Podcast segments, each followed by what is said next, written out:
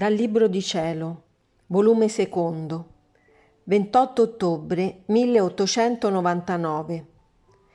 Gesù la maestra mostrandole il suo tutto e il niente di lei. Questa mattina il mio amabile Gesù è venuto in mezzo ad una luce e guardandomi come se mi penetrasse dappertutto, tanto che mi sentivo annichilita, mi ha detto Chi sono io? E chi sei tu?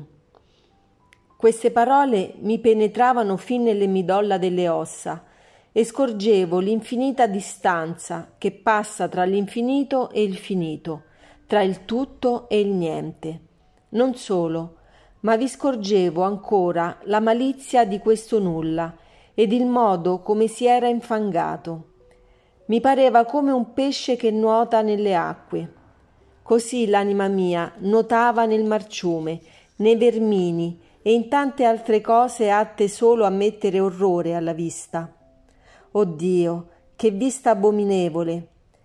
L'anima mia avrebbe voluto fuggire dinanzi alla vista di Dio tre volte santo, ma egli con altre due parole mi lega, cioè qual è l'amore mio verso di te e qual è il tuo contraccambio verso di me?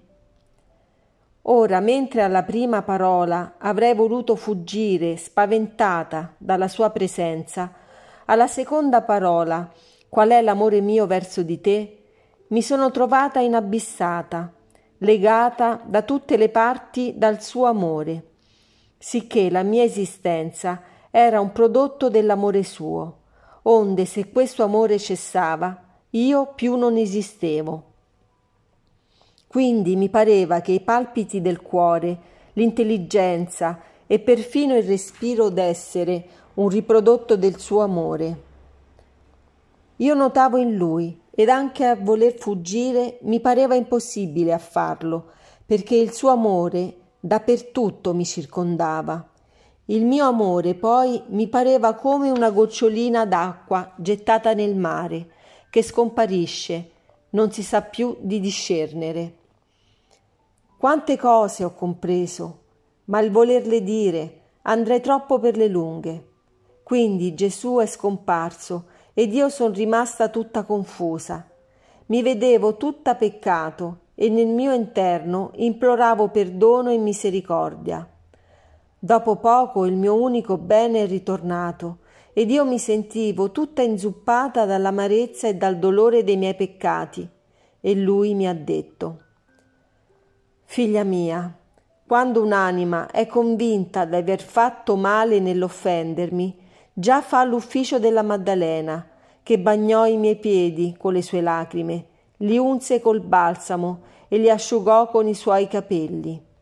L'anima, quando incomincia a rimirare in sé il male che ha fatto, mi prepara un bagno alle mie piaghe. Vedendo il male, ne riceve un'amarezza e ne prova un dolore e con questo viene a ungere le mie piaghe con un balsamo squisitissimo. Da questa conoscenza l'anima vorrebbe fare una riparazione e vedendo l'ingratitudine passata si sente nascere in sé l'amore verso d'un Dio tanto buono e vorrebbe mettere la sua vita per attestare l'amore suo. E questo sono i capelli, che come tante catene d'oro la legano all'amore mio.